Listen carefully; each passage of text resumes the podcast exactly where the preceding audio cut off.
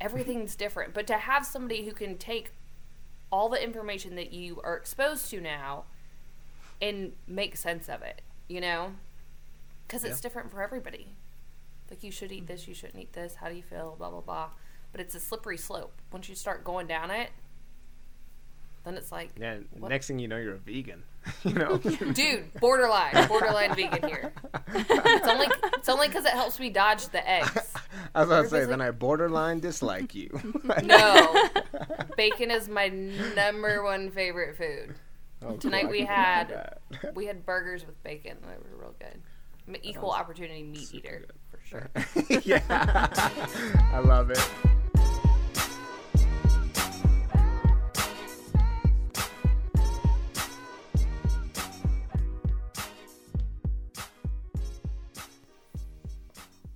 Welcome back to another episode of Health Unfiltered.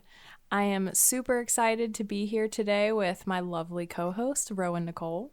Hello. What's up? What's up? And tonight we're also joined sensual. by Amy Wareham. How are you?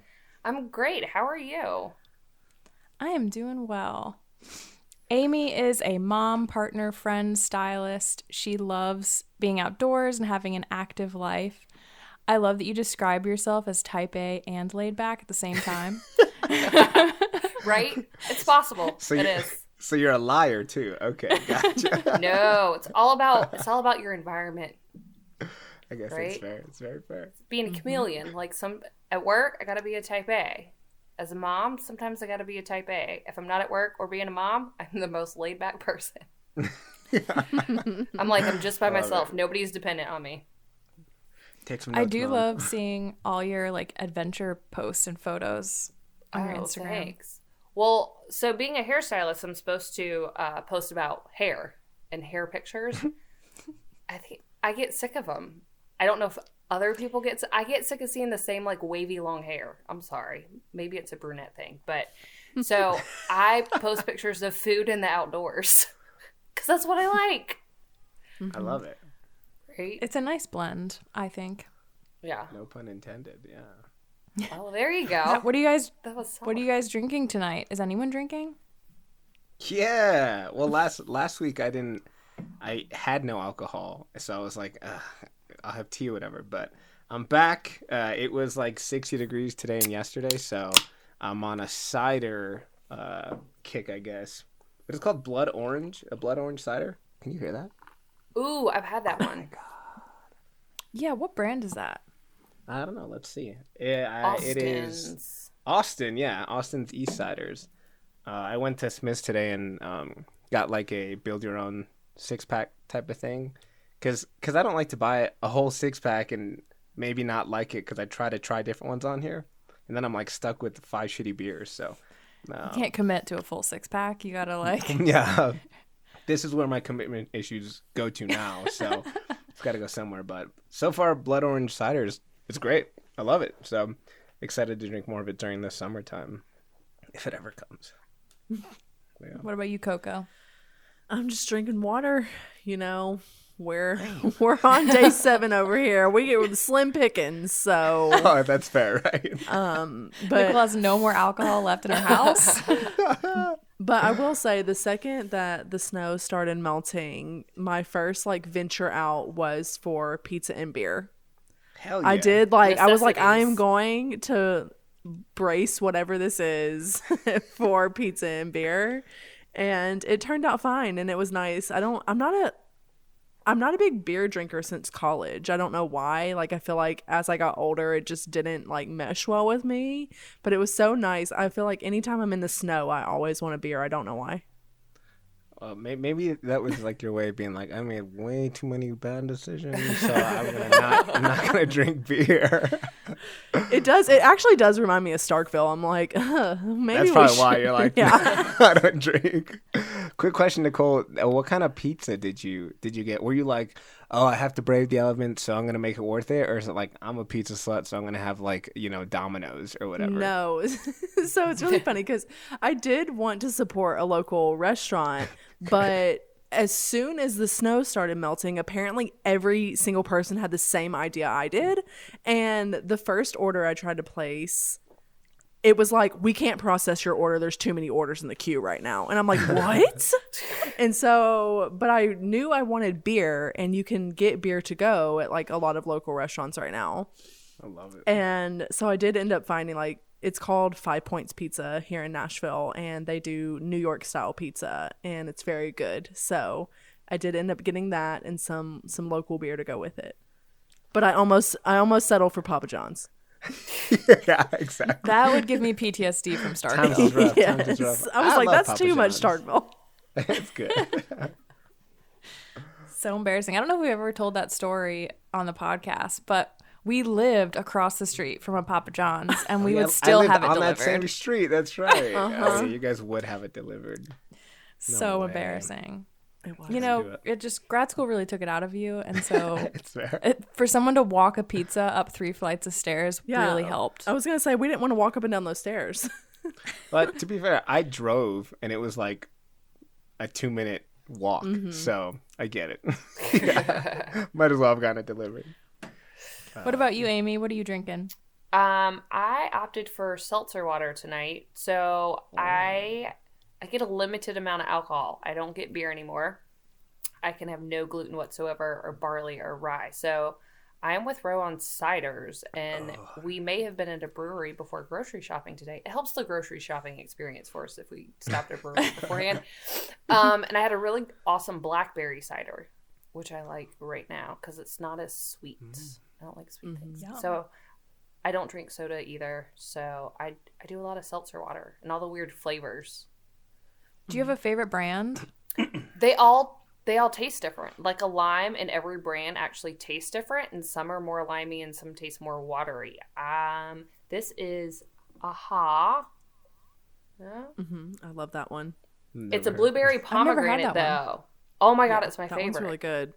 It's my favorite, and they're always at sale on sale when we go to the grocery store now. I think people are scared of them because they just do like. I was gonna say because nobody likes them. Yeah. Well, I think it's because they're scared of them because they're weird flavors. It's like watermelon lime and like blueberry. Yeah, the I'm like, AHA has the most unique flavors. They do. There's like one. Have you tried the coffee blackberry one? no, I can't have Well, that coffee. sounds, uh, interesting. It's oh rough. man, It- that one's really good. It looked good. I picked it up and then I was like, oh wait, because I'm like, coffee's not in a can of water. Like, what the hell? Like ruin everything. I'm like, how did they get it in here? Can't have it. Put it back. And I just I stomp around the grocery store a lot. I read labels and then I just throw it back on the shelf and walk away. oh no. Oh yeah, it's real. Uh, Oh, it's what real. about you, Brooke? What are you drinking? I just have hot tea. I've got like lavender hot tea. Damn it! It's back. This time it's opposite. I'm the I know it is opposite. You're the again. only one drinking alcohol. I do have a glass of white wine. The boyfriend poured a glass Yeah, of white okay, wine cool. just in case they needed it at some point through the podcast. He was like, just in case. He was like, You're just gonna hear more. I right? more. but like, is there is there another one? He already cooked me dinner. I can only push it too far. That's so sweet. Here, I tried to get Brian to put a baked potato in the oven. He's like, I don't feel like it. I'm like, All right, I'll see you later after I'm done podcasting then. Oh I have to go listen to Adele and draw. Uh, oh He yeah. does- he- that was funny. oh god, he's a character. If you're li- if you ever listen, sorry, I always always bring you Brian, up, Brian. Brian, Just tell him to get on. prepared because he's making me Pants on, pizza next week or whenever. Oh, you're yeah, going next, week. over there next week? It's a week. A week from Tuesday. Ro has FOMO. It's set in already. So angry about everything now, but it's oh fine. my gosh. That's my birthday gift. Is Nicole coming to see me? She's Yeah, like, "What do you want for your birthday?" I was like, "Just come spend time with me because I really miss you." That's fair. It's also Sure, a yeah, just your horrible gift, face. but Just your whatever. Cool. Well, the question of the week comes from at Bree underscore Massey. What does it mean to give yourself unconditional permission to eat in intuitive eating? I love this concept. Mm-hmm. Drop some knowledge, Coco. Okay, so this is kind of one of like the first principles that you'll be introduced to once you like start an in- intuitive eating process. And it's the one that a lot of people are most scared of because they're just like if you give me this unconditional permission to eat, I'm just going to eat everything all the time. I'm never going to be able to stop whatever it is that you've kind of deemed that like you can't have because you end up binging it or just like eating so much of it in one sitting. But it means like this the whole principle of like giving yourself that unconditional permission to eat is really to kind of deconstruct this thought process of like food is bad or good. And it's really just seeing like, hey, this is food for whatever like and for the most part if you're really attracted to whatever food it is like say it's cookies and you just always tell yourself i have to cut out cookies because i can't n- not eat 10 of them at one time you know that overeating of that certain food or whatever it is comes from the restriction in the first place. So we really have to get over that that hump of restriction and um, not restrict anymore because if you continue to restrict then you're just going to continue to focus on it and you're going to continue to want it. So giving yourself that permission to eat it is really just that bridge to healing that relationship.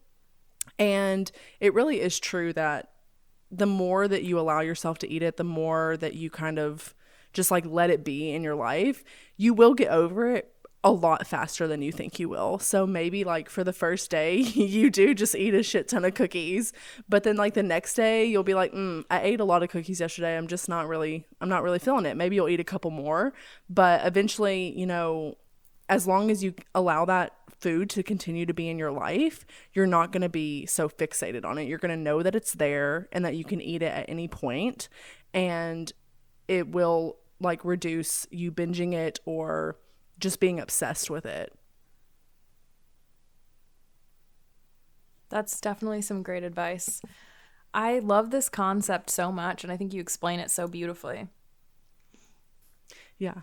Thanks. I mean, it's it's hard because you just don't. She's like, thank you so much. Thank you so I did, much. I did do a really great job. I mean, I don't know. I, it was when I kind of first started like exploring this concept as well. Like I was just like, uh, this is a terrible idea. But, you know, everybody's different and it might it might take a few months to get over that that, you know, deeming that thing bad and wanting to restrict it and then binging it and just going through that cycle, but you know, you just got to give yourself grace and explore and learn and you'll get there. Yeah, you're trying to like relearn how to do something that you've probably done a certain way for a really long time. So Yeah. there will be a learning curve, but I mm-hmm. think it's absolutely worth like exploring and getting rid of that binge restrict diet mentality. Mm-hmm. It helps take the emotions out.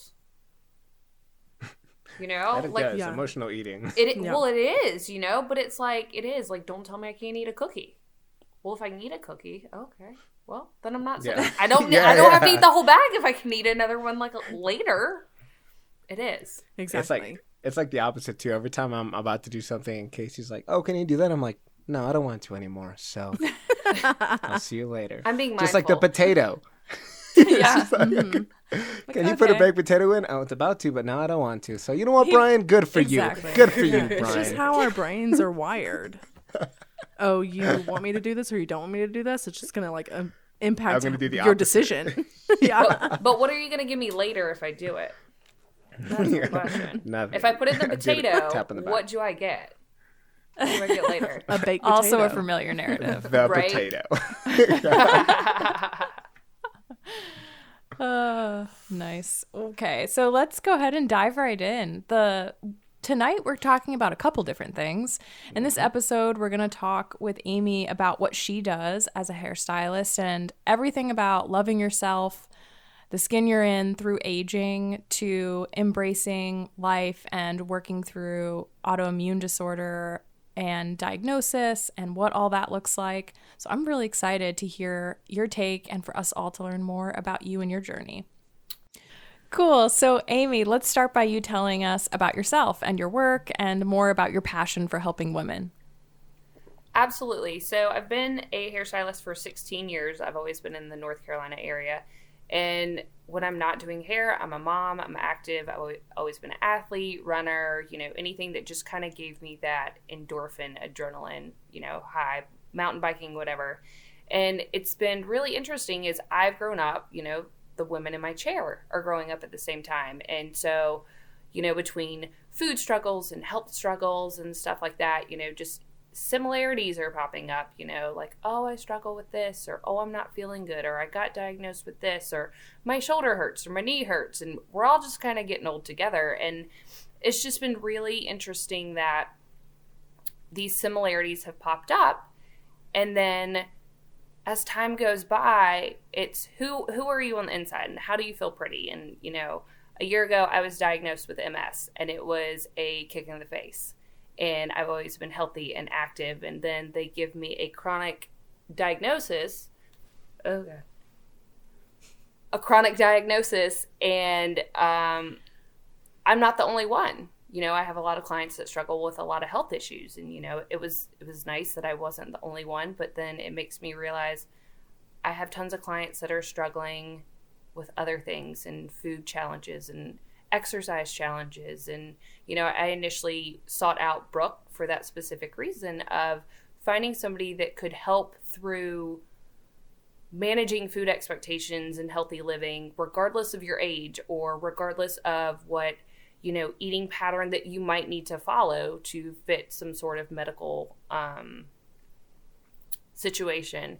And, you know, just women believing in themselves. And what really resonated was they've never felt good. So they're not looking for feeling better.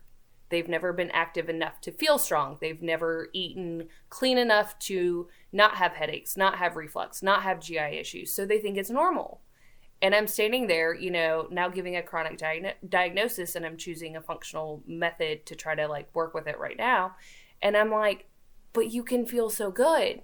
Like mm-hmm. it's it's just sugar. It's just coffee. It's just this. Like you don't know the reward on the other side of this is so good. And so I was searching for someone who could help be an advocate and a source of information and for these women to believe in themselves and to talk to another woman to to know that they can feel better even if it's just a simple couple changes i love that i was actually just talking about this with a friend yesterday who she was having a lot of GI issues and I didn't even know about it. And she knows I'm a dietitian, obviously. And it wasn't until this had been going on a long time where she mentioned it and I referred her to someone that was a good fit for what she needed. And she's like, This has been life changing. She's like, I didn't even register that this wasn't normal because I was so used to it, but now my life is so much better. Oh, well, and you sleep better. I mean, everything gets better when you feel better. You sleep better. Your your daily communication with your loved ones is better. Your personality and your your mood at work is better. You're, I mean, you're a nicer driver. I mean, you just feel well eh, better. I don't know if I am, but maybe it depends on where. Maybe it depends on where you live. That's true. I love it. I feel like you probably hear all kinds of stuff. I obviously love. I love Whitney, my hairstylist, which is our common connection too. But she i feel like you probably hear some of the craziest stuff and like people's most intimate things. Because like, i sit in that chair for a long time let me tell you. When i had extensions i sat in that chair for like a whole day like hanging out yeah. with someone. They like, bring I you feel lunch. like you really get to know people. Yeah. Oh, yeah they bring you lunch in when you get extensions in because you're there all day. All day I know, I know. We all joke about like being the the the therapist for our clients or something, but I don't think we hold a candle to to hairdressers and oh, hair bad. specialists. No way. Oh, it's bad. Especially when you have it's bad. It's when you have families, like you have a husband and a wife, and like the mother-in-law, and it's like they all talk about each other, and you're just like it's like some like little HIPAA thing. It's like yeah, uh huh, uh huh. Oh, I didn't hear about that. I didn't know. Yeah. Oh, she said that to your she said that to your sister. I can imagine. You've heard about this two weeks ago and already heard it from three other people, and you're getting like grandma's last version, and you're like, "Oh yeah, oh I'm so sorry, so sorry to hear that." Should write a yeah. memoir. Oh, my mom so says that all the time. I was like, "Why don't I just call you on the way home from work and give you my stories, and then you can type it up for me?" You write them down, yeah. I was like, "I don't have time for it right now." Love it. Nice. So, do you mind sharing a little bit? I know you kind of mentioned that you were diagnosed with MS, but do you mind telling us about how that happened and what that was like for you? Yeah, absolutely. Um, like I said, it was like a swift kick in the face. I did um, a Spartan race a year ago. Uh, it was May in North Carolina, so it was really hot. And so we got done with the Spartan race and a couple, you know, got our celebratory beer afterwards and eat crappy food and, you know, whatever. And you know, the next day in the shower, I realized like my fingertips were numb. And I was like, man, it must have been like those rings you swing across. Like, I don't do enough shoulder stuff. It must have been that. Must have pinched a nerve. Days go by, my fingers are still numb. Um, and so, again, a benefit of my job, I'm a hairstylist. So, one of my clients is a sports medicine doctor at Duke. And I'm like, hey, my fingertips are numb. Let's talk about this. Like, what is my level of concern? And he was like, well, does anything hurt? I was like, nope, just numb fingertips. Did the Spartan race. And he tells me to take some inflammatories and anti inflammatories and work through it. And so, long story short, get it to go away. And then I was like, you know, I work out a lot. I, I was at a, you know, boot camp style gym, HIIT workout six days a week. I stand for a living. You know, I was like, let me just make sure I'm not gonna like hurt something. Like at this point, I had tingling running down my legs, in my back. They're telling me my core doesn't work. I'm like weak. I need to engage things. And I'm like, this is the strongest I've ever been in my life. Like I'm not like a slacker here. Um, so I go get an MRI, and the, the the guy that I saw was great. Did a great eval, and ended up doing a cervical MRI and a lumbar, um, which I didn't know. You don't have spinal cord in your lumbar, um, but the cervical area is split the top of your body and the bottom of your body halfway through. Um, so I ended up having lesions on my cervical spine, and of course he calls me and he's like, "Hey." We totally like hit the nail on the head. We we found something. And I'm like, "Great." And he's like, so you have lesions. It could be a tumor, it could be cancer, or it could be MS. And I like sucked wind literally. Um, and I was like, okay. And my my brain went into overdrive. My emotions like shut off. And I was like, okay. I was like, it's a mess. And he was like, well, why do you say that? And I was like, five years ago, I had a viral infection. I never felt right after that. I went for blood work. I went, I told them they couldn't find anything, and I was like, my body hasn't been acting right since then. And I've been reacting to food the last five years. I've been taking stuff out of my diet. And every time I look it up, it says autoimmune protocol. I told my mom two years ago, I have an autoimmune. I don't know what it is. Something's wrong. And he was like, that seems to fit a pretty good profile of what this could be. And so I got referred to a neurologist, more MRIs, um, confirmed my diagnosis. And, you know, meeting the neurologist was a special moment. Um, at the end of it, I broke up with him very politely. And I said, I don't, I don't think we're speaking the same language. He was trying to put me on monthly infusions for the rest of my life that are pretty much stronger than chemo. And I was like, but if I sleep really good and I, and I don't eat this, this, or this, like I feel better. And he's like, nah, it's just a coincidence. And I was like, oh, yeah, I just don't think we're we're not on the same page. We're not on the same page. So I was like, I'm sure you're great for somebody. It's just not me. Like I don't want pills. I don't want he was trying to give me three days of IV steroids. I don't I don't do well on steroids. And I was like, no, like and my boyfriend meanwhile is trying to crawl under my chair, mind you. He is like, oh God, she is gonna lose her sh- on this guy. Like going under the chair and so I politely broke up with him and I was like, I gotta find another way. Um, and I have a team of people now. Over the last year, I've built a team of a functional doctor, a functional GYN, I have an immunologist, and then I have a neurologist at Duke. And so with the four of them, they put all their mad science skills together from every aspect. And so I currently am not on meds, but I take more supplements than your grandmother ever thought was possible. um, and more than she had in her little pill case because her little pill case for the week looks like my daily pill case. Um, and I have a ton of food restrictions, but I have felt better than I ever have. So, well, I got to wow. give you like a major wow. props for advocating for your health and knowing. Yes. Like when it was and wasn't a good fit. And like that's hard to do, I think, for mm-hmm. a lot of mm-hmm. people. And so the fact that you were really tenacious about figuring it out and then making sure you assembled a team where the vision aligned for your course of treatment, like that's awesome. Thanks. I yeah. I appreciate it. It's hard and I have friends with similar journeys and they have stuff going on and looking for diagnosis and are getting, you know, very blanket IBS or this or that and they're not getting answers and you know, it's kind of like when you sit there it none of you guys have kids, but like if you have kids and they're trying to label your, your kid with a some sort of disorder now because they all have disorders now. Um and you're like I don't I don't care what the label is. What's the root of it? And then how do I treat the root of it? Like I don't I don't need a symptom fix. Like if I if I work at the root, then the symptoms hopefully will dissipate. And when someone's not hearing your voice, especially like it's the rest of your life. It's not like, ooh, do these drugs for a year and then you get to be done. Right. It's like, no, forever. And I'm like, do you hear? Do you hear yourself? Like, do you?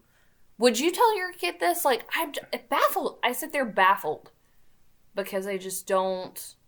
And they, it, a lot of them treat you very textbook. They go down the list, they check the boxes, and they go, okay, here, do this. And I'm like, ooh, hi, my name's Amy. Nice to meet you. Like, hi, let's start over. Hi, what's your favorite color?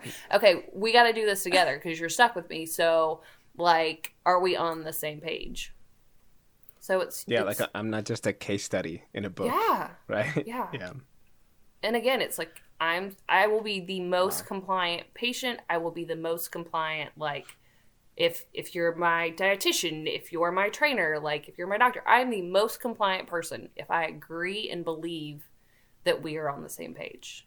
And I think I think that's huge, you know, in any sort of health journey you're taking, whether it's physical or mental or emotional or eating or whatever version of it it is, you have to be on the same page.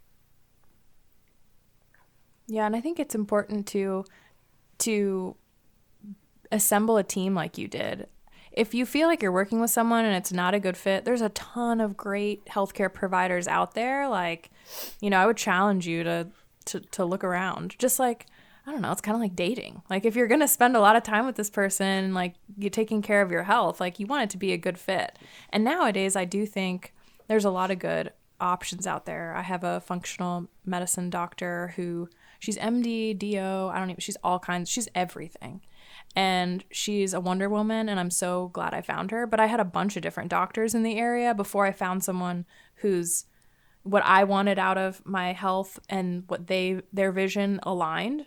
And so I definitely encourage people t- to seek whatever that looks like for you. And for someone listening who might not be familiar with autoimmune disease, I just wanted to give like a brief what is it? Autoimmune disease in the simplest terms is characterized by an overactive immune system that leads to chronic inflammation and tissue destruction. And it's really common that these are misdiagnosed, you know, kind of similar to Amy's story, because they look like a lot of other diseases. And some examples of autoimmune disease is like lupus, rheumatoid arthritis, psoriasis, all those things kind of fall into that category. Yeah.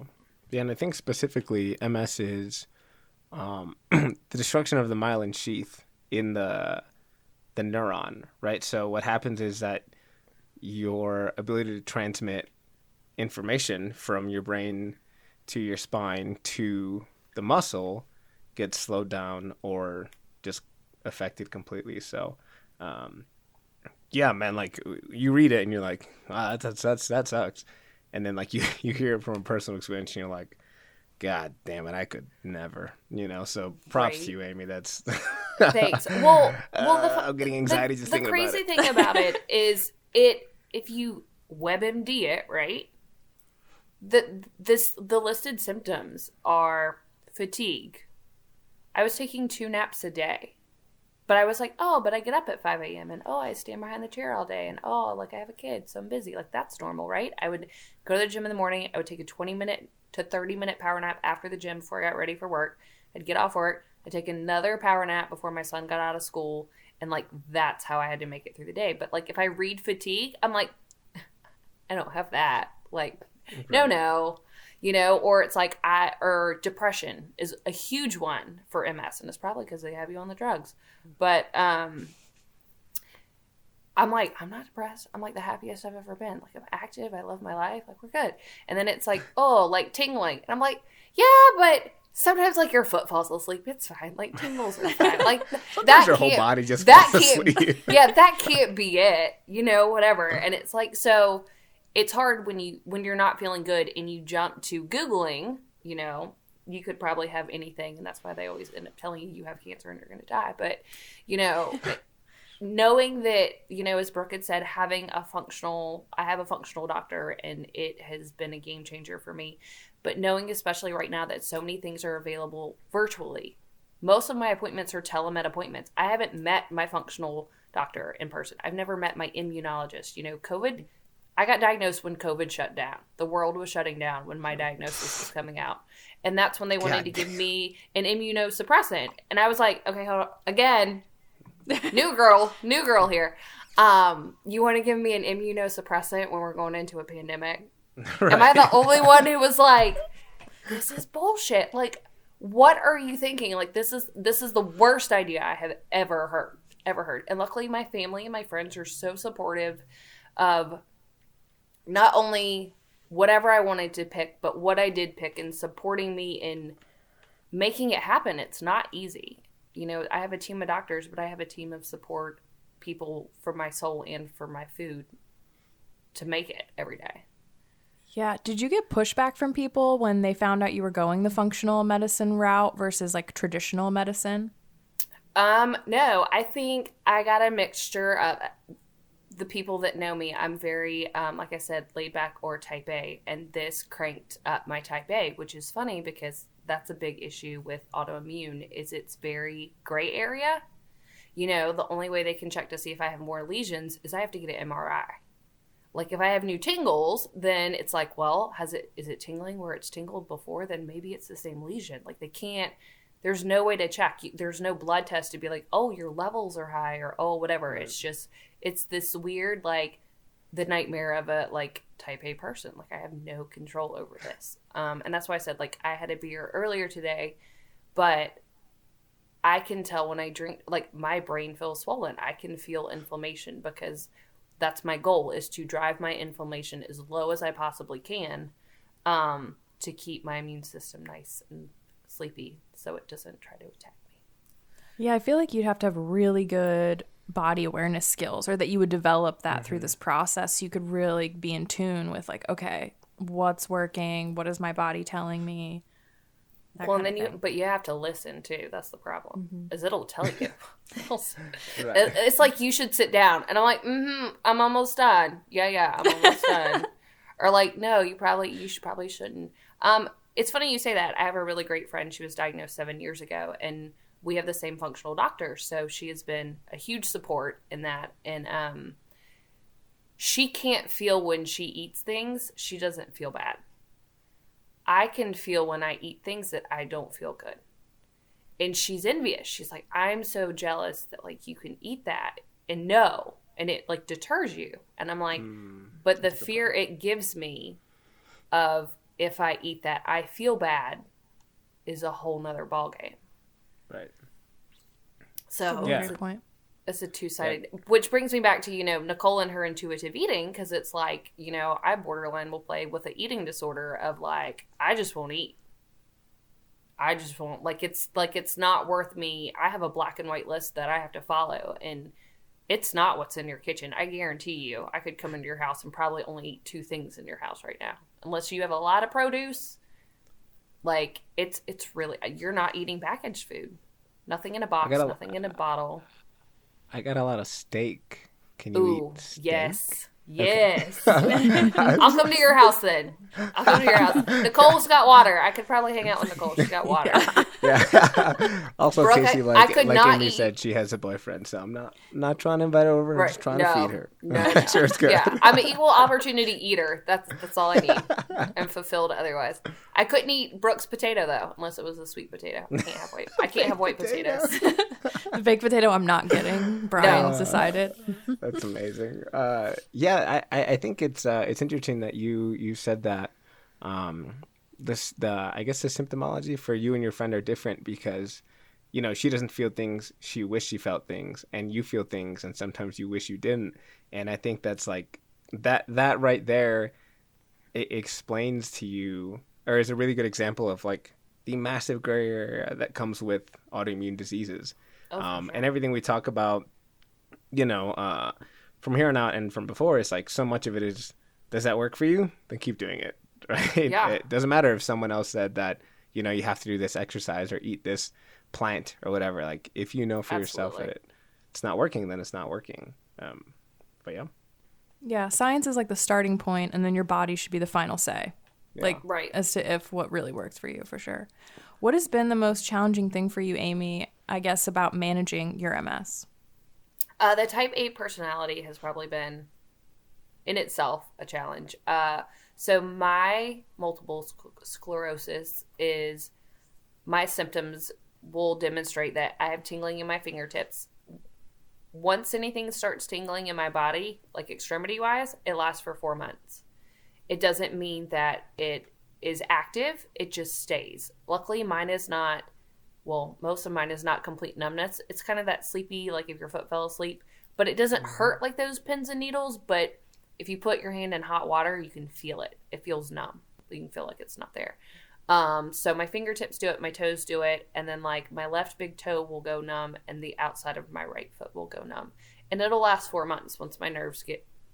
I call them pissed off, but once they get pissed off, it's for like four months the clinical Which- definition. right? Which um definitely screwed with my head you know? Because it it took me two rounds to figure out because i tracked it that it was four months. And then of course my my functional doctor's like well yeah four months is about right. I'm like you couldn't you couldn't tell me you couldn't give me a heads up like like but my foot wasn't going to come back for four months. Um so the, the sensory stuff for me um, is a big one. Memory, like I have a photographic memory, and by the end of 2019, 2018, I don't know the years, 2019, um, I couldn't remember a phone number. And I just thought I was stressed or tired or, you know, old.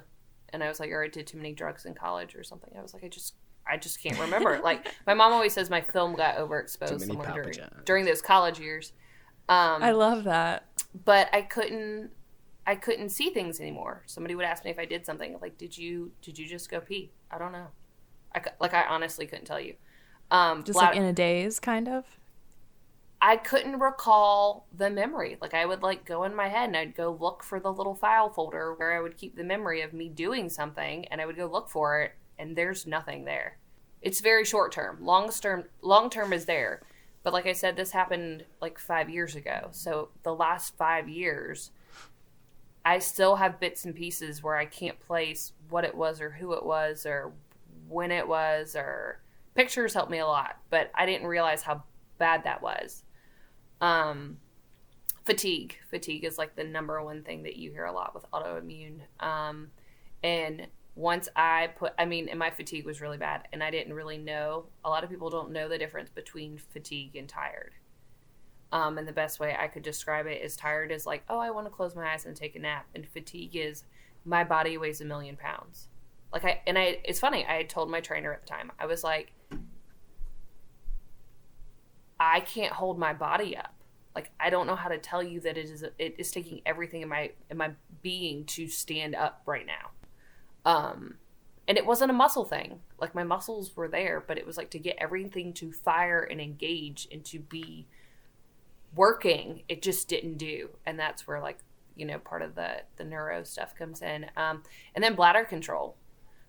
That's a big one. I mean, it's that same kind of abnormal signaling of you think I think I have to pee all the time. It doesn't help I drink a lot of water, but I think I have to pee all the time. And so sometimes I'll sit there and be like, You just peed. You haven't had that much to drink. You don't have to and I will literally like talk my bladder down and they call it behavioral modification. Like if you can behaviorally modify the issue, they won't give you a pill for it. But if you get to the point that you can't talk your bladder down, then they give you drugs for it. And I'm like, ooh, that's I feel like that one's pretty important. yeah, I'm like Yeah. that. That sounds like well, it's that or a diaper. I mean, is really what it comes down to. And I use humor for all this. I'm like, how could you not? You got to find humor in some sort of this.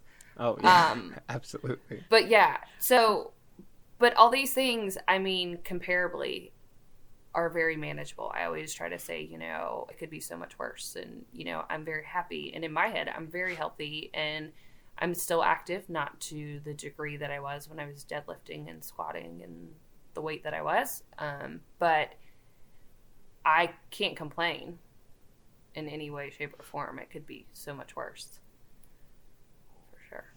Yeah, Ro, do you have any good advice about how people with autoimmune diseases should approach exercise? Yeah. Uh, so, so you know, like that's kind of why I chimed in earlier to talk about so much gray area, right? Um, uh, if you look at like standard protocol for uh, programming, it's you know you you are asking the client what they need, what they want, and then like realistically what is what you can do.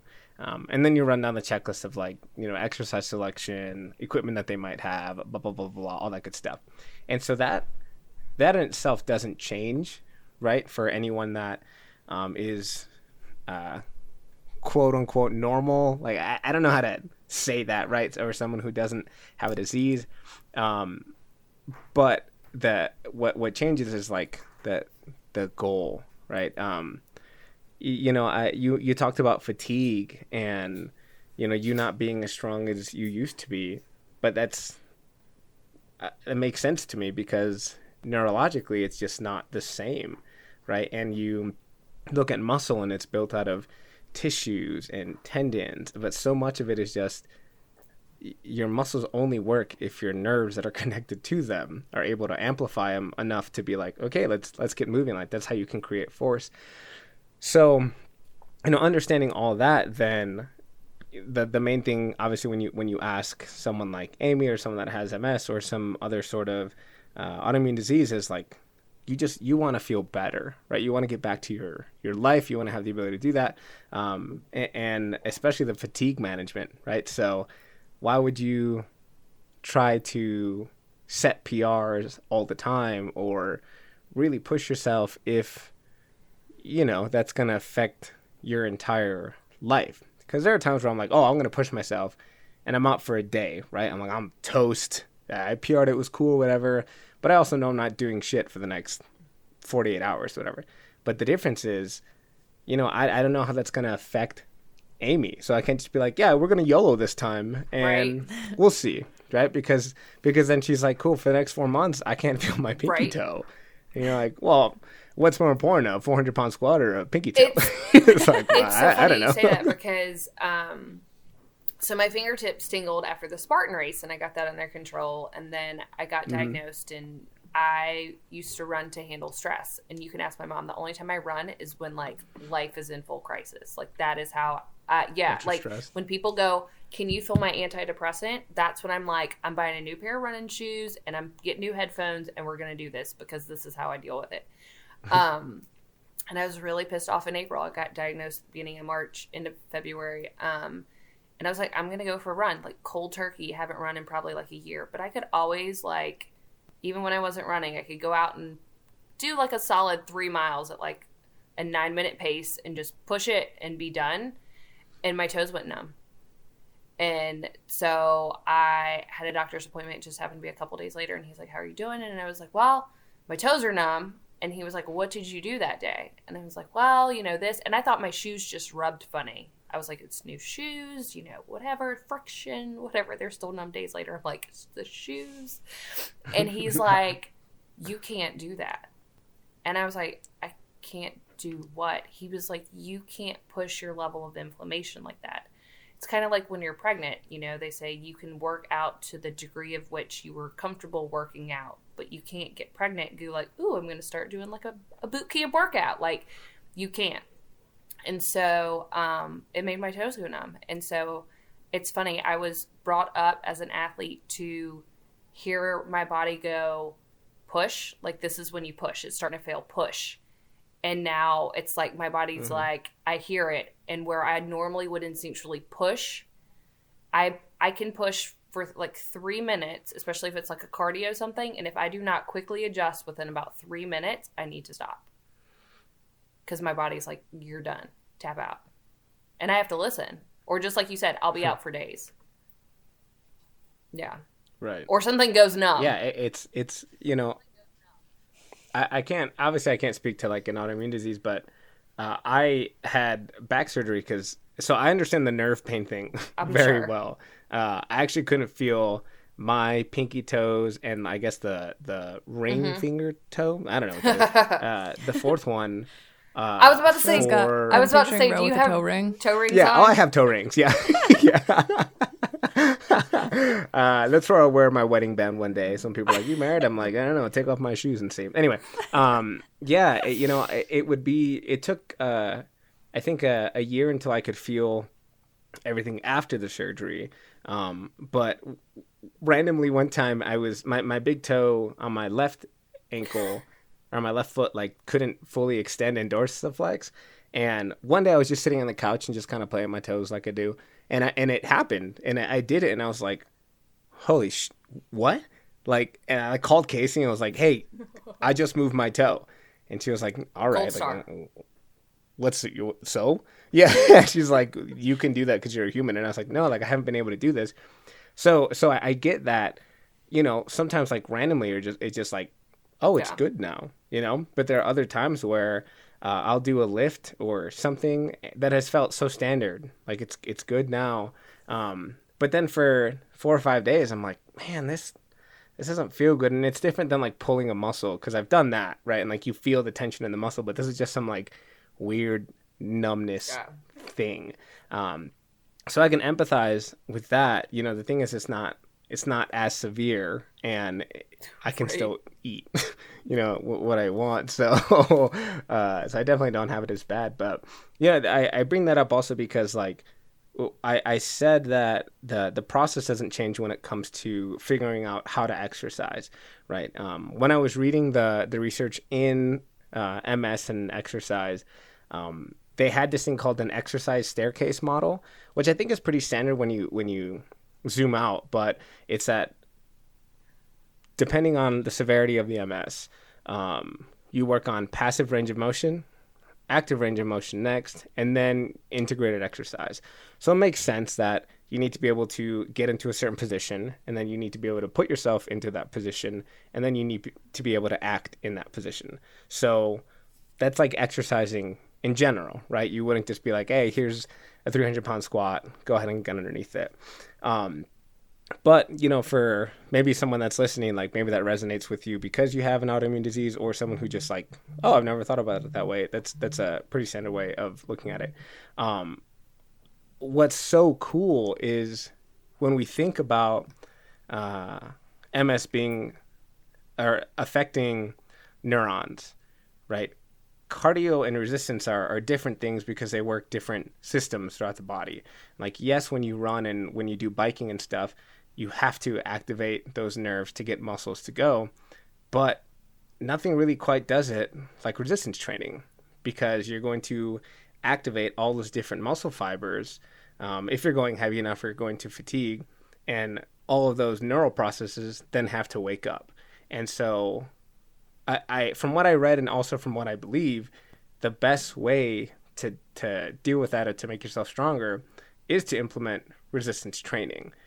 The problem there is that you know you you mentioned boot camp and HIIT and stuff.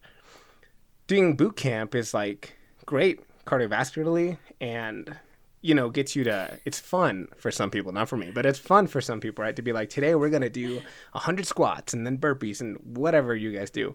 Um, but the thing is in when you do stuff for high reps uh, fatigue starts to set in and so your movement capacity uh, decreases and then your efficiency decreases and so then you start to kind of like maybe your squat is like shifty or you're pressing and it's kind of just like, you know, your shoulders are going out of whack and your core isn't stabilizing anymore. And so when I look at that from a coaching perspective, I'm like, less of that, more of just basic strength training because if I can teach you to to lunge and have you hold heavy weight, now what's happening is from a neural standpoint, you're activating all of that muscle. It's getting woken up or it's getting used to. It's being forced to work. And so now when you do that body weight or uh, you're going throughout your normal day, it's easier, right? Um, so that that's that's like the first thing that when you when you mentioned boot camp, I was like, ah, like my mind kind of like freaked out a little bit. Um, but it's also you know you have to live your life, and if that's what you like to do, then then you have to do it.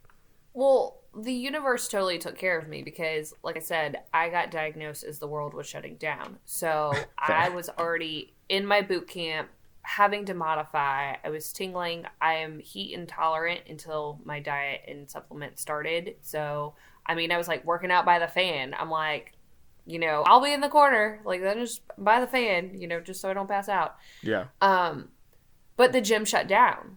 And so my inflammation between I was barbell lifting and do I was barbell lifting specifically to try to build the strength in my back and my core to help with the, the my weakness in tingling. Um, and then I was doing the the HIIT workouts, and so when the world shut down, it stopped me cold in my tracks, which was probably the recovery and healing that I needed to be doing to get back into a good place of you know lowering my inflammation because the the thing that they always that always resonates is you know inflammation is the key to all of this. And so if you're having big muscle tears then your immune system will spike you know to try to recover and to repair those muscles and stuff. So it's teeny tiny tears and what you said was great because you know i started doing yoga and walking and you know with numb toes sometimes walking can miss so we we're very fortunate. We have a rowing machine so me and my little Concept2 like we can just i can row and not worry about my feet because i can just strap them in and then i can still get some cardio um but yeah my goal is to get back to resistance training would be awesome and just some light weights so i don't look so twig like you you look great. Um, I do have a question. When when you were doing resistance training, uh, did you did you feel the? in- I, I guess I guess you you just said that you know the world kind of shut down, so maybe you haven't had like the chance to go in and experiment. But like, did did you feel more inflamed? Because I know you said when you eat food, you're like, oh, I feel it. I know what's going on. But is it that like when you overhead press or bicep curl or whatever, like, do you feel that inflammation? Um, I would feel it in in how long I would be sore and how quick it would be to recover. Um, what I really noticed was um, when we were talking about neurons firing and the messaging is I can't multitask the same way. So even in day to day life, I can't multitask the same way. Like I now like make lots of lists and I have reminders and I just try to go. I can do one thing at a time really good. Not like I used to could juggle twenty things. And I I had at the time when I was at the gym, I had told that trainer I was like, I don't know how to explain to you. I can't engage my core, squat, and slam the med ball, and pull back at the same time, and breathe. You want me to breathe too, and breathe, and I can't. I can't do a multifunctional. Like, tell me just to do a squat, or just press the med ball. But you might need to put me up against a wall or something so I can at least feel to engage against it as I'm doing the exercise because the modifications I needed were like, you need to streamline this because I can tell my body all day long to do these five things, and I'm going to tell you my core's not going to be engaged and I'm not going to be breathing. You're just not squeezing hard enough, Right? okay? Come on, Seriously, tighten it up. Just better. tighten it up. And I'm like, I'll tighten it up, but then I drop the ball. I'm like, what? I like one thing, and that's what I noticed the most. But yeah, I was definitely um, and I can see it in pictures. It's crazy. I can see it in pictures, and it wasn't just weight, but I could I can see the puff depending on where I was, you know, in my training and stuff like that, and where I was because throughout the three years I was at a boot camp, I was cleaning up my diet as I was going. I was noticing stuff. I took um, my acupuncturist suggested to take uh, dairy out of my diet. You know, I was having issues and stuff like that, and she's just trying to figure it out. And she's like, "Dairy needs to go. You need to cut the sugar." She's like, and I'm like, I don't, I don't drink milk. I don't, you know, I don't eat a bowl Right. of cereal. Like I have coconut milk. I was like, so what if I eat a pint of Ben and Jerry's? Like, you got to live your life, right? Like I, I own the 1,200 calories. Um, and so she said to take dairy out. So when I took the dairy out, I realized that I was allergic to pea protein. Yeah, so so you know, you mentioned that uh so you feel the inflammation then, right? The the re- the reason I asked is cuz from what I was reading, they did a study um Yeah. 20 I think it was 24 weeks where they had progressive overload progressive overload for resistance training and they actually saw no difference between um the control and someone who's doing uh, RT resistance training uh, as far as inflammatory markers went. And so that's why I ask you, right? Because we just talked about how even though science says like, oh, there's no difference. If you're like, no, Well, that's I feel it. I can't be like, I don't know, Amy. Uh, all the science says that you shouldn't be feeling it. Well, the resistance stuff Yes. always w- was better. It didn't put the pressure on it. Even some of the body weight stuff was harder than some of the resistance stuff. Um, and that's why I wanted to pick your brain because I was like, like I said, I've been doing yoga and I've been walking, and you know, it's getting warmer, so we're gonna start doing the treadmill and the, the the rowing machine, and and I'm wanting to implement some some sort of something that that make, Right, my yeah. muscles come back a little bit. Like I know I can't have what I had before. I mean, I've specifically been told like you can't have that again. Like that. Remember how infl- like how bad you felt in the inflammation? Yeah. yeah, gotcha, gotcha. But if I could have like a little Sure, muscle right. back.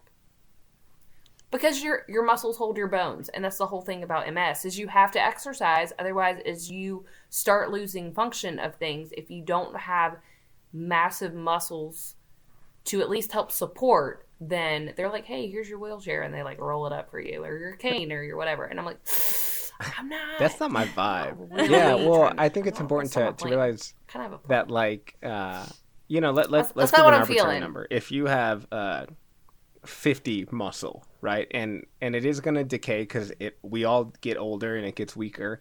Yours is just happening at kind of a more exponential rate.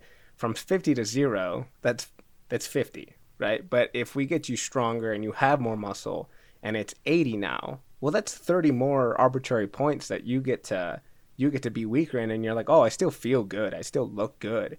I'm, you know, I'm not as weaker or I'm not as strong as I was 20 years ago, but like I got to this point because I was still exercising and I was still building myself up, um, which is a, it's it's a big reason why like personally like I, I don't think I want to live that long anyway. I know I'm going to because like unfortunately my great grandparents lived to like 95 or whatever, so it's in my genes to live long. I know I'm like that's way too long, but like again, if you can get strong and build up muscle, then you you're being proactive, right?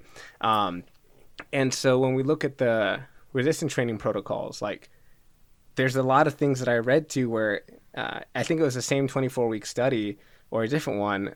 Um, resistance training increased cortical thickness. So what that showed was that lifting weights had a neuroprotective uh, uh, effect uh, on people with MS. Like we know that it's good for our brains when we're healthy, right, or when we have no diseases. We also know now that it's it's even better, or it can be a weapon against MS. And so you mentioned how sometimes your brain feels foggy and like you're like I can't remember things, blah blah blah. It is possible that if you train accordingly, that some of that memory um, or ability to remember things maybe doesn't come back, right? Depending on how long it's been, um, but it's it's less affected, which would be great then, because then you could be like, I did pee. I do remember I peed. You know, um, you would need one less list, Right. and then more Right. importantly, like you could focus on maybe breathing and squatting at the same time, right? So, you know that that's that's one Right. thing when I'm looking at this objectively is working with someone one on one who is focused on just like overall strength and then also keeping volume down because I was I was talking to Brooke uh, earlier when she was like, "Hey, like, do you have any advice on this?" And I was like, "I don't know. I do do what works for you, right? Because like at the end of the day, like that's kind of what it what it is." um, but really, what what it came down to, and she was like, "Well, that's kind of a shitty answer." It's like it is an ans- a shitty answer, Call but like, yeah, yeah, it, it definitely was a shitty answer. But um, you know, the thing is, uh, what you mentioned muscle breakdown, right, is a natural process of exercising, especially in, in hypertrophy. But it's it's volume. Uh, so like the the increased uh, time in under tension, that's going to create a lot more uh, quote unquote inflammation. So because of those tears. So if I'm looking at it, then you'd want to focus on strength mostly because you, like you said, you you need to be able to stand all day. Uh, you don't want to be fatigued. Volume fatigues you, uh, and then also volume is when you would expect to see spikes in inflammatory processes. So if we're keeping volume down, right, then you might not have that inflammation. Now, there is kind of another side to that where, because it's fairly new research, and apparently it, it was uh, it was kind of a back and forth. People were like, no, no, people with MS researchers were like, people with MS shouldn't exercise because they'll get hurt, right? They're already these frail, fragile humans. Like they shouldn't be lifting weights. Uh, which which you talked about, right? Where your doctor was like, you got to stop, and we're giving you this, and we're giving you this, and your life is over, right? Don't even try to he literally i asked him i said i was like so i run and i run to deal with stress can run he was like yeah until you fall and then i'm gonna it's not safe i'm gonna need you to not Yeah. run and i was like yeah you're shitting me right like i get like i appreciate the cautionary tale like yes if i like run and trip and fall a lot which is a ms thing like i get it but i'm like do you, your bed's right. Well, you know, doctors don't even get me Okay. started on that. was yeah. Come on. Uh, but I think having a Concept2 or a bike is great because then, because you're you're chasing that runner's high, right? Or you're trying to ex- ex- expend energy so that your brain is like not freaking out because you talked about it being stress. You can do that on a bike. And it's I always advocate for that anyway because most people have like shit running form and they hurt themselves when they run. So it's like not only are you not putting that uh, that force on you continually with every step, right? Uh, you are just focused on riding and you're just focused on zoning out and, and you don't have to think about your balance even. I don't think that you should stop running so much. Like you should still run a little, especially if it's good for you, but also because we know that motor learning is a process and if you stop doing things then you forget how to do them. And so if you just like stopped and this is a neurodegenerative disease, neuro, yeah, it degenerates, then it's like, hey, we haven't run in four months, like let's just give it a try, and then you you trip more, which you know is yeah the MS, but also just it's it's been a while. Um, so I love that you have the Concept2. Maybe get a bike too. Focus on that. But going back to the, yeah they, oh, go ahead. Sorry. they actually have a uh, i had a client tell me about the bike app that you log it in it's like a video game Uh, so we're gonna hook my uh, cycle my road bike up and you basically hook it up to this app and you put the screen up and it looks like you're riding a bike in a video game hell yeah. so you get to compete to like buy a new bike or buy a new jersey or buy a new this. Oh, that's and so it's like this little scenic video game you get to ride your bike on. And she's like yeah i've logged like 700 miles. And i'm like okay okay i'll bike a video game. I mean just anything that'll engage you Yeah. to keep you busy. And you're you're spot on for that. Yeah, and and like I said, there, there's, I, I don't I don't say this just to you because there's so many people who will do boot camp or will do group fitness training um, or small group training, who almost have no business doing it because they already. Some people don't know how to move, right? Just inherently, and then you put an external weight on them, or you tell them to do it fast or for a certain amount of time like it's it yes it makes you active and you will most likely lose weight become healthier whatever it is you want but like being being and getting strong is a skill right? There's there's a lot that's involved with the difference between 135 and 225 is not really muscle as much as it is just teaching yourself neurally how to move how to control weight and how to be safe in certain positions. So if i think about that and then i think about how nerves are the the main thing in ms then it's like then you have to kind of attack that head on you know? And there's there's so many things so many ways you can exercise but like you don't have as much freedom as as someone else because they can get hurt and be like oh i'm just sore for two days. Cool. But like your ability to recover you've said is hampered. So it's like hey if you want to enjoy lifting i don't i don't agree with anyone who is like you just got to stop working out you know because my doctors told me that and i was like fuck no i need a new doctor. And we got a new doctor who was like yeah if it increases your quality of life i'm not going to tell you to like change Yeah. right? So as brooke said so glad you did that. But it has to be more methodical so that you can enjoy that you can enjoy life and then you can get the best of, the best of both worlds instead of you know enjoying life but missing exercising or going balls to the wall exercising and being like i can't do this anymore Um, but yeah, the the general recommendations of like two to three times per week, you know, eight to fifteen reps, one to three sets for whole body, like it does work, e- even for people with MS, because it's such a baseline thing of let's get you stronger and be able to move in a in space well and hold yourself strongly. That from there, we can build up. So that would be like my advice to you is to to do more of like the basic boring work of just hey we're going to build up lunging forward backwards. We're going to build up benching up down and just like work that because then you fall in love with it again. You're like oh i miss this. I miss this feeling. And in six months when i'm even stronger then i can start to play with you know how can i handle olympic movements or how can i handle high intense stuff um, without my body just kind of telling you to shut shut up and sit down. Um, so yeah, I hope that made any amount of sense and and helped.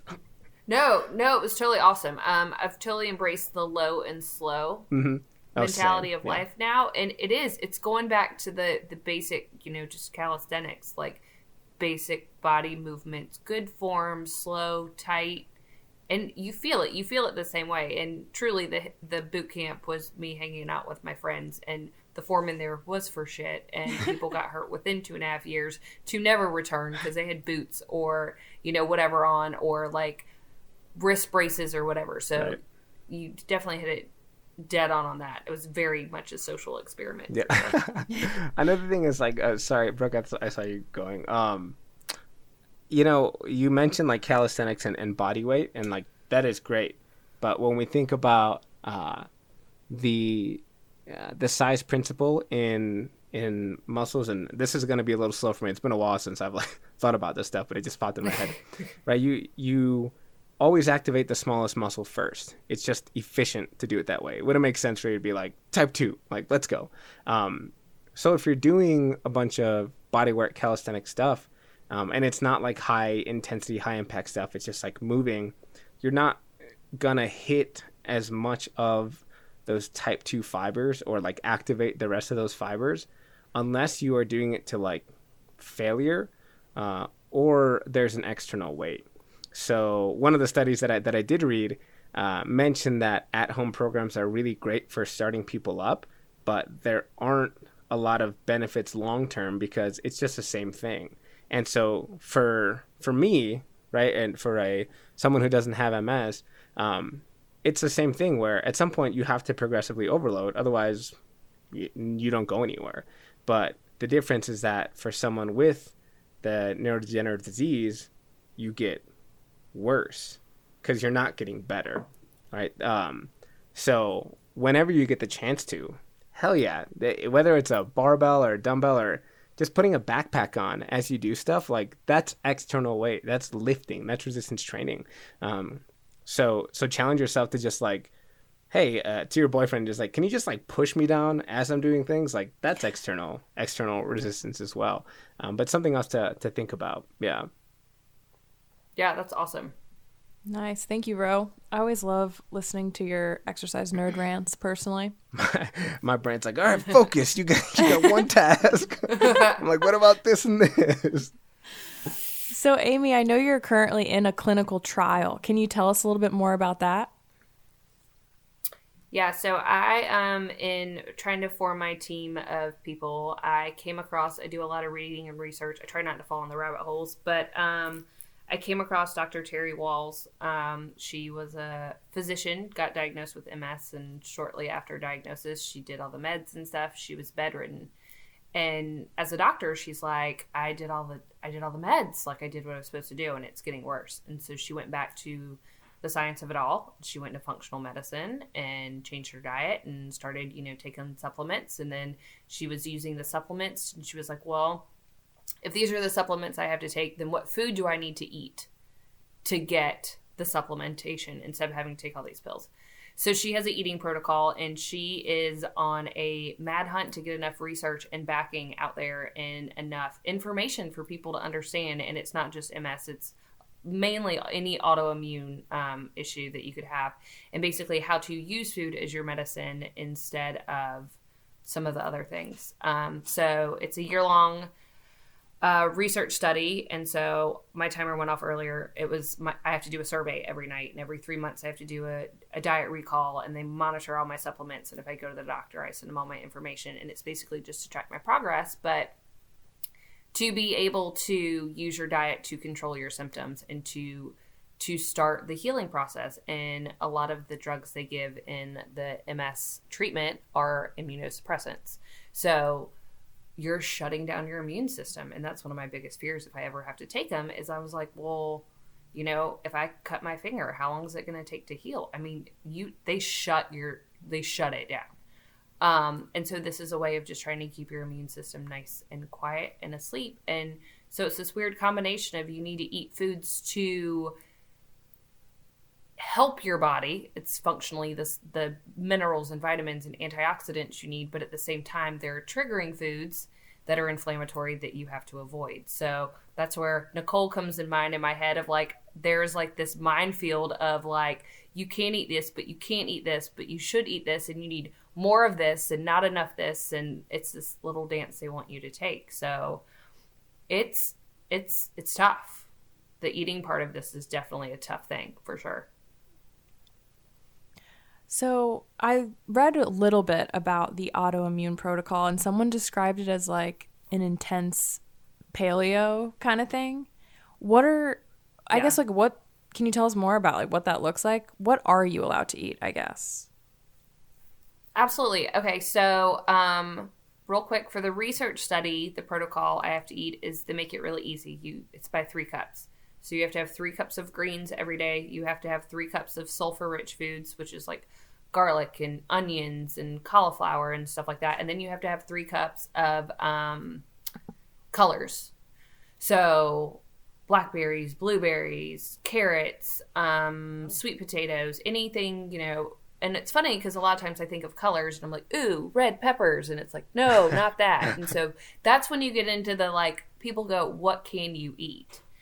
And it's like, ah, fruits, vegetables, meat, but not quite is it so easy. Um, so autoimmune protocol is no dairy, no glu- gluten, no grains, no legumes, no soy, no um, nuts, no nightshades, no seeds, um, none. Yeah, What's a nightshade? a lot seeds of would be nuns. hard.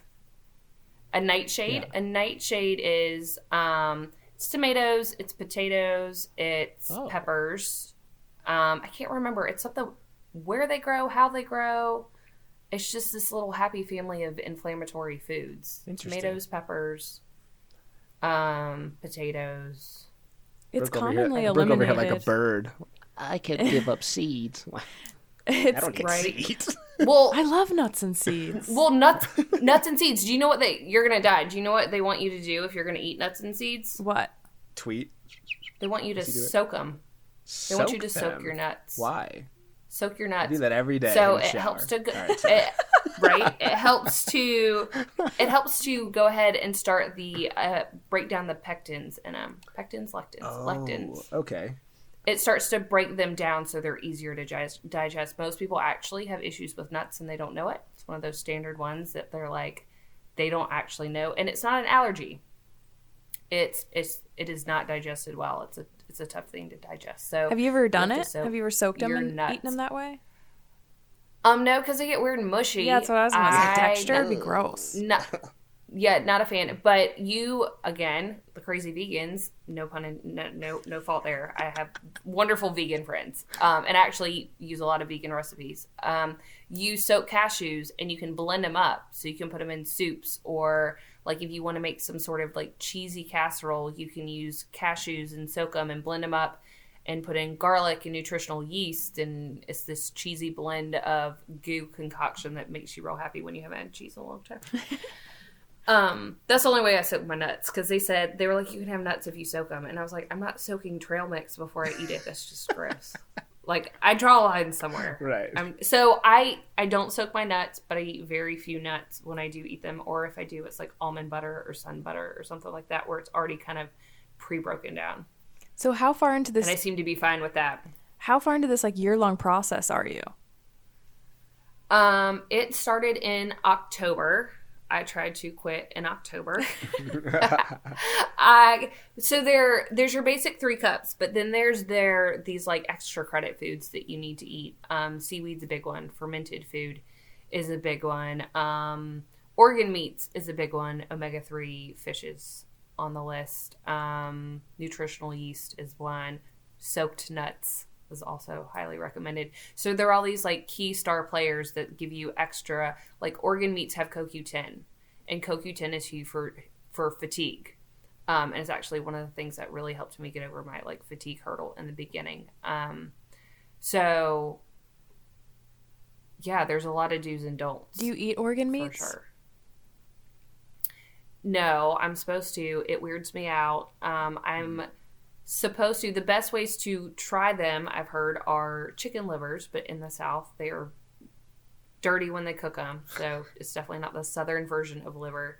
Um, I've definitely heard you can. A lot of ways that I will bread things is with full fat coconut milk, and then I take plantain chips and grind them up and add like salt, pepper, garlic powder, onion powder. Um, and then I can bread things. That foodie So I've heard you can do creativity that. is I was coming gonna in that, handy. That sounds, Oh, that yeah. sounds ultra creative. Yeah.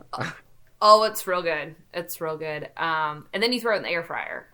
Um, but we'll do it with chicken thighs. I just Bless can't wrap my head fryer. around the liver. And they're like, it's for it's for CoQ10, and I'm like, I'll just pay for my supplement if it's okay with you. I found this company Um, and- though that they it's bison and they grind like ground bison and they put organ meat in it. And so I was going to start buying that because Yes. I know that there's Oh. so much benefit, but I don't want to eat chicken livers Yes. either.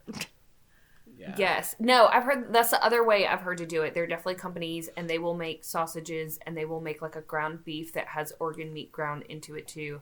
Um, cuz they recommend um calf's liver, chicken livers, you can do heart. I still get a, I'm just it's a little much for me. Um and then or they say you can just go buy them and throw them in the blender and make your own and again Uh, I'm not doing that either. Isn't that just like hot dogs? just- Can't you just eat hot dogs? Right? Or like right or like chicken nuggets from McDonald's where they're like, Um, ah, fuck it, throw it in there, blend it all in there. Like you're getting bones, you're getting Isn't that what that pink That's isn't great. that what the pink goo is? The that's what the yeah, pink the goo pink goo is. along. Yeah, I'm like, hey, this is healthy. Yeah. Uh, it's got organs in it. We're chilling. Yikes. That one company is called Force of Nature, I think. And they'll ship you like Yeah, the that sounds familiar. Yeah. meats with the organ Mm-hmm. stuff. I'm, I'm gonna have to try some. Force of nature. Uh, we're looking for sponsors if you're willing. So Even if it's just free, great, amazing. yeah, I'll. I'll I'm try in. that. Yeah, for sure. Right? I'd be I'd be totally for that. Nicole, so as Amy's kind of talked through some of the restrictions and like all how how all that works, do you have any advice or like helpful words of wisdom kind of coming from an intuitive eating framework? Yeah, I mean, I think when thinking about intuitive eating, it's really this concept of coming back to trusting and respecting your body and just learning what that means for you.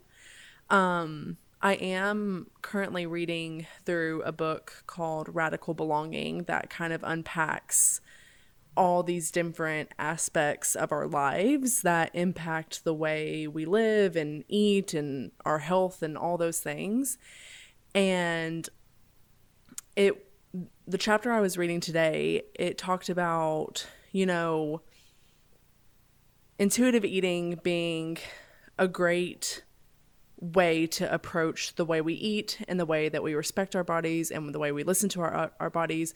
But there's also this huge thing of where we have to understand that that's going to look different for each of us just because of our experience and like what we're going through.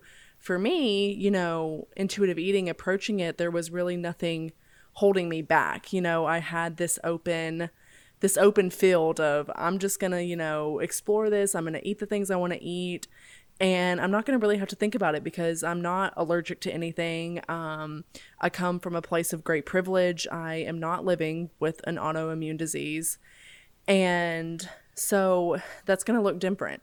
You know, it's going to look different for each of us. And I think it's been so important and incredible to hear you talk about how you have established like this team that you trust and you're kind of like going through this journey with a team of people that you can ask questions to, you can freely advocate for yourself. And um I don't know is do you work also with a dietitian or is it just functional medicine doctors? Uh, so right now I do functional medicine doctors. I've debated with the um, the addition of a dietitian and probably a food therapist because there have been days my cheese has slid off of my cracker, literally, and I and my boyfriend would knows. He knows I can I cannot get hangry. I need to eat, and mm-hmm. I need to eat all the time because the food that I eat is such a clean burn. Mm-hmm. It it's it's clean fruits, veggies, it's lean protein. It's nothing that really sticks with you and mm-hmm. you just need to eat all the time and if you I get real ugly. Yep. And I tend to sit in the kitchen floor and cry because I'll be hungry in a kitchen full of food where I can't eat anything. And 9 times out of 10 it's not that I can't eat something, it's the effort it takes to make it. Everything I have to cook. I have to make everything. You know, yes, I can go like chew on a carrot stick or a head of cauliflower, but like again, I, am a I'm a foodie. Like I want good food, so the balance of that um, has always been the struggle for me, um, for sure.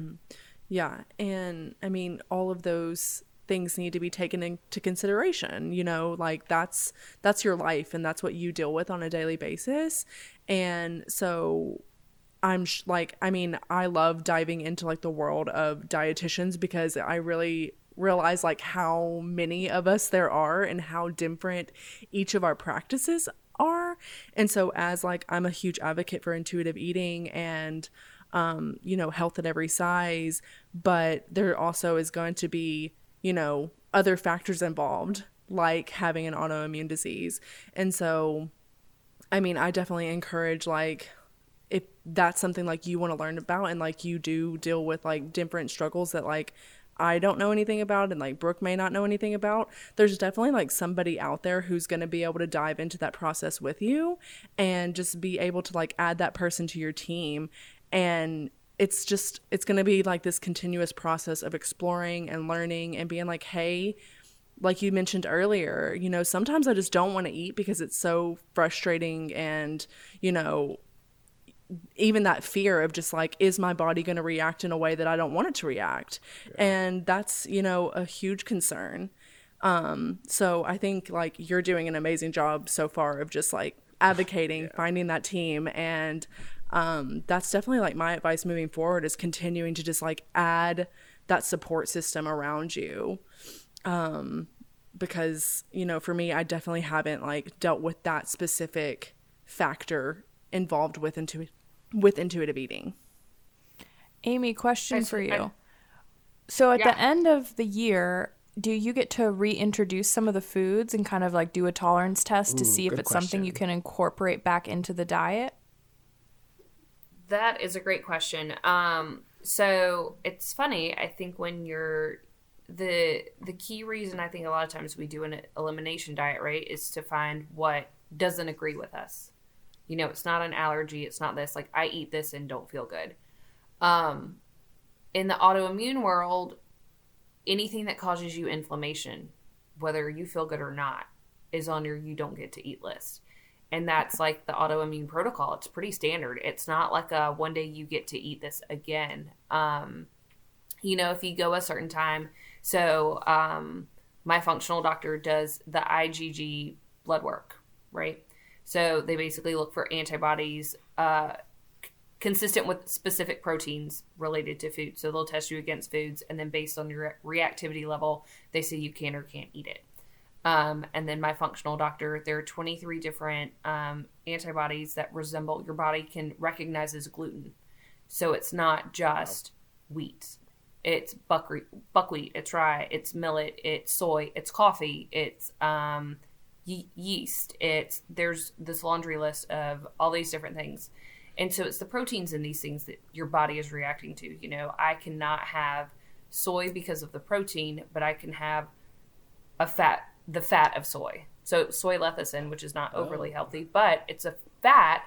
I do not react to that the way that I would react to the lectin of the, of the thing. Um, I figured out, you know, I stopped, I pulled dairy out and tried plant based protein. And this was a couple years ago before I was diagnosed. And my eyelids started to swell shut. And I started to get eczema on both my eyelids. And I'm like, God, what is going on? It's pea protein. So I'm very reactive to pea protein. So where it would be very easy to supplement a lot of my foods with um, like dairy free or vegan options, they use pea protein and aquafaba and a lot of legume based protein to support their their diet, their specific eating culture.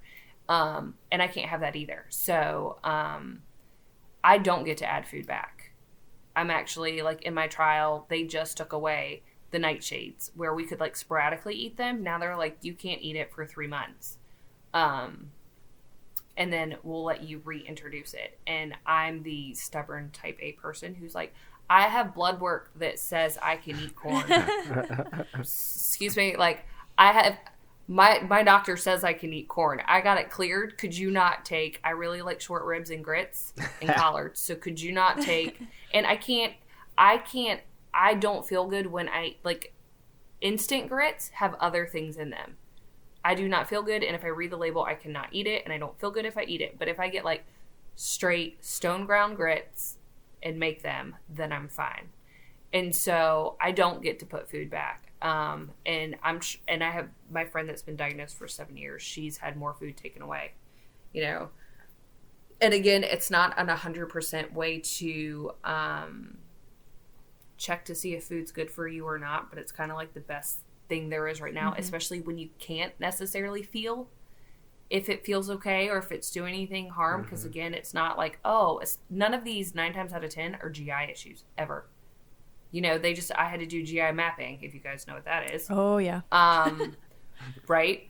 And I'm like, oh, but it's okay. I'm regular. It's fine. I don't have GI issues. And they're like, nope, we're going straight because they're looking at your gut health, you know, and leaky gut. And um, so those are the primary things that all of this is centered around is your inflammation. And so no, I don't get to add any of the food foods back. You know, I they took they, this is basically taking any vice from me that I've ever had. So I they did take tattoos. corn? I- the research study that I'm a part of took corn for three months. yeah. Got it. My blood work says I can have corn. I'm trying to be compliant. Do it for the sake of this science. one was hard. I was like, I was like, should I try to quit? Ag-? I'm like, should I try to quit again? And they're like, no, you can't quit again. Um, but it is. It's to get awareness out. Um, so I'm happy to not eat corn for three months, even though I have been ranting and raving. And knowing my luck, I'll probably try to reintroduce it and won't feel good. and they're like, well, you don't like corn anymore. But I live on these. I live on grits. Um, don't kill me, but like Fritos or my jam, I put grapes in them, and it's like the best thing since sliced bread. Say Wait, what? Um, yeah, like a scoops Frito, right? Yeah. Corn chip, and you put a grape in it, so it's crunchy and sweet And sweet and juicy, salty? all Wow. things. Sweet and salty. I'm definitely gonna sweet try and salt it. that I like. I have You to know- try it now. oh my god, it's so good. I'm a little skeptical. I'm gonna Yeah. be honest, but No. I'll try it. part of me, Oh. part of me is Oh, like, so is good. like, there's like, wow, it's so weird. But also, I'm like, you've had so many It's things I love taken away from Fritos and. I love grapes. what could go wrong? So, yeah. Right? Well, you got to think about when you were a kid. Like, I don't know if your parent ever packed your lunch and you had, like, we used to do it with bugles and grapes. Yes, when bugle. we like, and I was like, it's, I was like, Little it's the witch same thing as like a bugle and a grape because I can eat grapes and I can eat Fritos. And I was like, watch me, sweet salt, sweet, and I'll like, I'll go through a whole, a whole thing of grapes and a whole thing of Fritos in like two days. Yeah, I mean, I definitely think like your creativity. That's my intuitive eating, Nicole. Yeah, like your creativity is such like you- a eat what huge you feel. component right now. Like that's amazing that you're kind of just like you're taking this huge I mean like food is such it's such a huge part of our lives. And it's like that There've been a lot of tears, emotional and There've been a lot of social and all these things and I mean, you're definitely like handling this like a champ and like finding those those little moments of like, hey, here's a Frito, here's a grape, let's try it out. I mean, that's awesome. it, it's funny. I, I posted a, a video of me dancing um, on social media, and it was what was I eating? And it was funny because I didn't get back to the story in time to like repost it. And Brooke hit the nail on the head because it was what am I eating? And it was ice cream. It, I finally found it's been a year, and I finally found an ice cream that I could eat because everyone that's in every like ice cream in the supermarket has pea protein or soy or mung bean something or other in it and I can't eat it.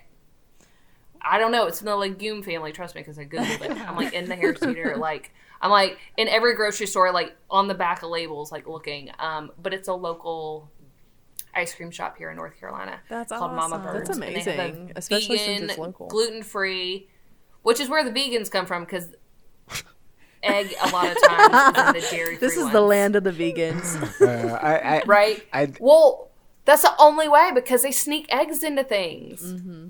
yeah. You don't think about egg when you pick up ice cream until you read the label and you're like, Well, I remember I had just seen you a couple days before that post, and you were like, "I want ice cream so bad, and I can't find it." So that made me so happy. I was like, "I think I see a lid in the background that looks like ice cream." I was about to say, I was like, I bet she saw it. It was in the back of the counter. But I was like, Hide I danced around the kitchen. I mean, to the point my boyfriend's like, I have got to take. I mean, everybody got a pint and I got two. And everybody knew not even to go, well, how come she gets two pints? Like, I dare I dare somebody to say, I've watched you guys eat so much ice cream. We have two 12 year old boys in the house. So there's all the bad food around all the time. You just can't have it. Mm, I mean, Nice. we have a, we have like we have all. I mean, we have pizza rolls. We have like the little fried chicken things you make sandwiches out of. Like we have all the junk food. I mean, not really, but relatively very healthy. But there's all the the like preteen food in the house, and That's exactly no joke. Do you get to talk? Or going out to eat. do you get to talk to the other people in the study and have like a support system? Because I would be like, "Hey, what'd you guys find that you can eat?" And like, do you guys get to talk to each other? Um, yes and no. So they do a group call once a week, and it just happens to be when I'm at work. So I have not been able to participate on one of the group calls. Um, they didn't have it set up. We don't have names. We have study numbers. So we each have a code, so you don't know who people are. Um, and then they did set up like it was almost it reminded me like of a middle school dance. Like they had a supervised visit where we could like get in a room and like talk. and I have just found I think I'm the most delinquent one as far as I can gather. I'm the most delinquent one of the group because they're like all into like I tried organ meat today and oh I did this and I'm just like I don't You're like, I'm trying to fight back for my corn. I so don't.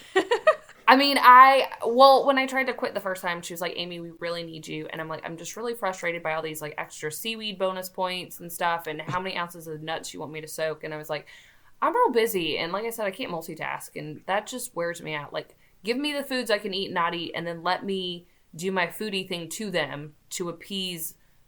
Like, I need to be satiated. Like, I need to be food satisfied, and this stuff is just not i eat it but i don't eat it in the accordance and i don't want to tell you how many ounces of it i eat i'm like you'll piss me off real quick I, I have a um so i think i'm the delinquent one because i wanted to quit and she begged me to stay and i said do i have to follow the rules she said do your best and i said I said I can do that.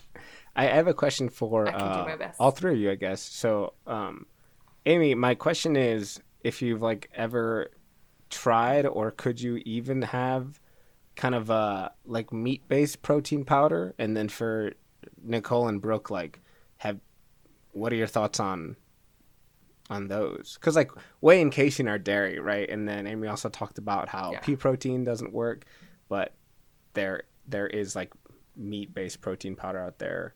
Um, and I, I've never really looked into it, but I was just wondering if you've tried that So- before. This sounds very nasty. I I use so I use um I mean that's exactly right. Like it especially when I was trying to still exercise accordingly and get enough protein. Um and it's quick protein, you know, that you look for when you're looking like a protein powder.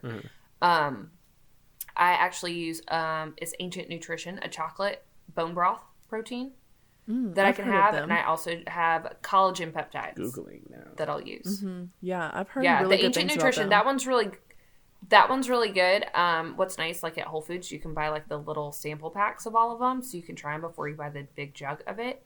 Um and the chocolate one's really good just with water in a shaker bottle. Like i don't love the thing that i have to and also i don't know if you guys this has come across your plate. So smoothies are a big push in the research study that I'm doing. However, my functional medicine and other things that I've read are very much do not are bad for blending fruit. So about chewing up fruit and then your digestive juices breaking down the fruit is different than if you blend it because if you blend it, you might as well eat a milkshake. The way the sugar's processed. So smoothies are a big no no for me. And like if I blend spinach, I also get fussed at because you're basically breaking apart the spinach, which opens up the histamines. So you're getting a brunt like push of histamines from spinach, which is not a great thing. It's inflammatory. So I'm not allowed to blend spinach either. So I I can't do smoothies anymore, um, which was a go to for me. So the I do the chocolate bone broth and then like the collagen peptides, which is unflavored, and then you can flavor it with whatever you want. Yeah, the blending thing it, that it breaks down the fiber. It starts to break down the fiber, Yeah. especially if you over blend the shit out of it. So it's like a juice. You're kind of taking away Yeah. The whole point of consuming a fruit or vegetable at that point. You still get the like a sugar shot. micronutrients, but yeah. Huh. That's interesting. Yeah, They're saying mid mid uh mid blend is when I should throw my spinach in. There you go. It's just a, an annoying process. I just want to have well, spinach. if your if Easy. your if your immune system's not mad at you, then I think it's probably not that bad. yeah, you Right. still get like the if nutrient it's like- benefits. you just wouldn't get the if it's like a culprit. Yep. My popo is green. Um, yeah, I, I, and I think that's so important. Um, that we're touching on that because, like, obviously, like, Amy, you have special circumstances, right? Uh, and if if you are listening and, and hearing, and you're like, wow, that sounds, oh shit, that sounds kind of like some things that I'm experiencing. Like, definitely, go to the doctor, right? Get yourself checked out. Think about what you've been eating, whatever. We'll go to multiple doctors. Well, yeah, yeah, yeah. if you believe Yeah. something's wrong. But that's the thing is, I have friends that are fighting for a diagnosis right now who lots of different you know neuro issues, and they're being laughed at, or they're like, "There's nothing I can do to help you," or "Your blood work came back fine," and she knows something's off. So she, I'm very thankful for my textbook journey where they, I have lesions on my MRI. It's a very quick kind of you, you to a T fit the list. Mm-hmm. But there's so many people out there that don't fit it to a T or they have multiple things going on and it's clouding what's what the path is and who, which doctor to see. Um, and I think that's where a lot of people don't know that part of it and no one's helped them or supported them or they've heard somebody else's story of, well, they said I was fine, but I wasn't. Like you got to trust your gut. No pun intended. yeah, that's Yeah. no pun intended. and like the things that you think like you explained kind of earlier when you were listing the symptoms the things you think don't matter like oh i just take two naps a day i don't know those are things definitely to communicate to your healthcare provider because if you start siloing these things eventually it could be like it's like a puzzle and that could be useful information to your provider to help make sure that you've got everything in line and healthy for what you need. So even if you're like, I'm always like this, doesn't necessarily mean it's normal. And I would encourage you to talk to a healthcare provider you trust, their philosophy and you vibe with to figure out what's going on.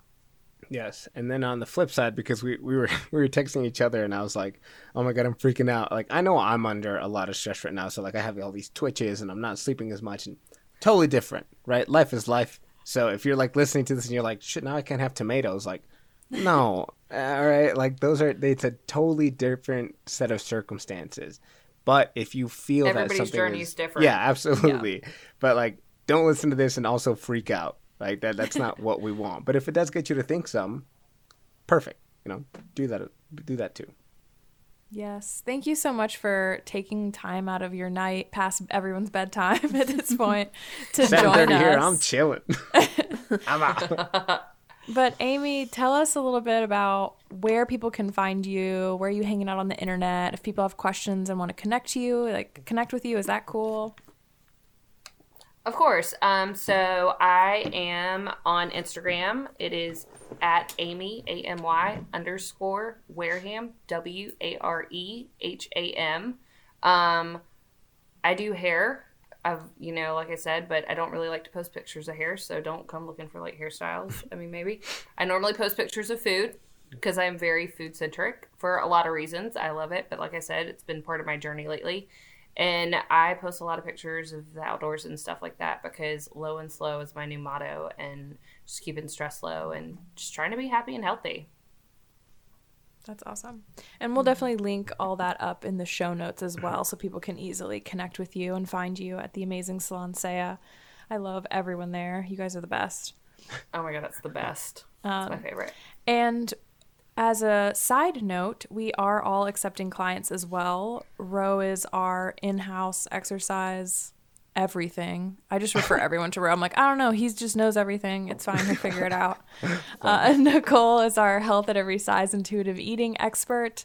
And I specialize in athletic performance and weight management. So if you guys are looking for taking some steps on your own health journey, and like Nicole mentioned, there's so many different dietiti- dietitians. Words are hard we can always refer you to someone that might specifically be better for your needs. We have like an army of amazing dietitian friends, um, so we would be happy to connect you with whatever whatever healthcare providers would be best for you. Make sure you guys give us a follow at Health Unfiltered Pod on IG and keep those questions of the week coming. Are we still at number 150 on the charts? I don't know. You know, I, I like looked at it. I'm like, mm, I'll have to go and dig a little bit more, but hopefully we're at 149 now. So Yeah, keep keep you rating go. and sharing and leaving reviews. We're we're gonna slowly climb that ladder. slow, low, low and slow, right? Low and Amy? We'll slow. take- What we'll if take we're that. open- it and up and we're, like, number Low and five. Oh wow. There you go. Crush it. Nice. All right. Well, thank you again for having me. Yes, thank you so yeah, much. Thank you for coming on. It was it was great. It was great to hear about your experiences. So Yeah. Ro, do you want to take us out and do the honors? let's do it. Cue that music.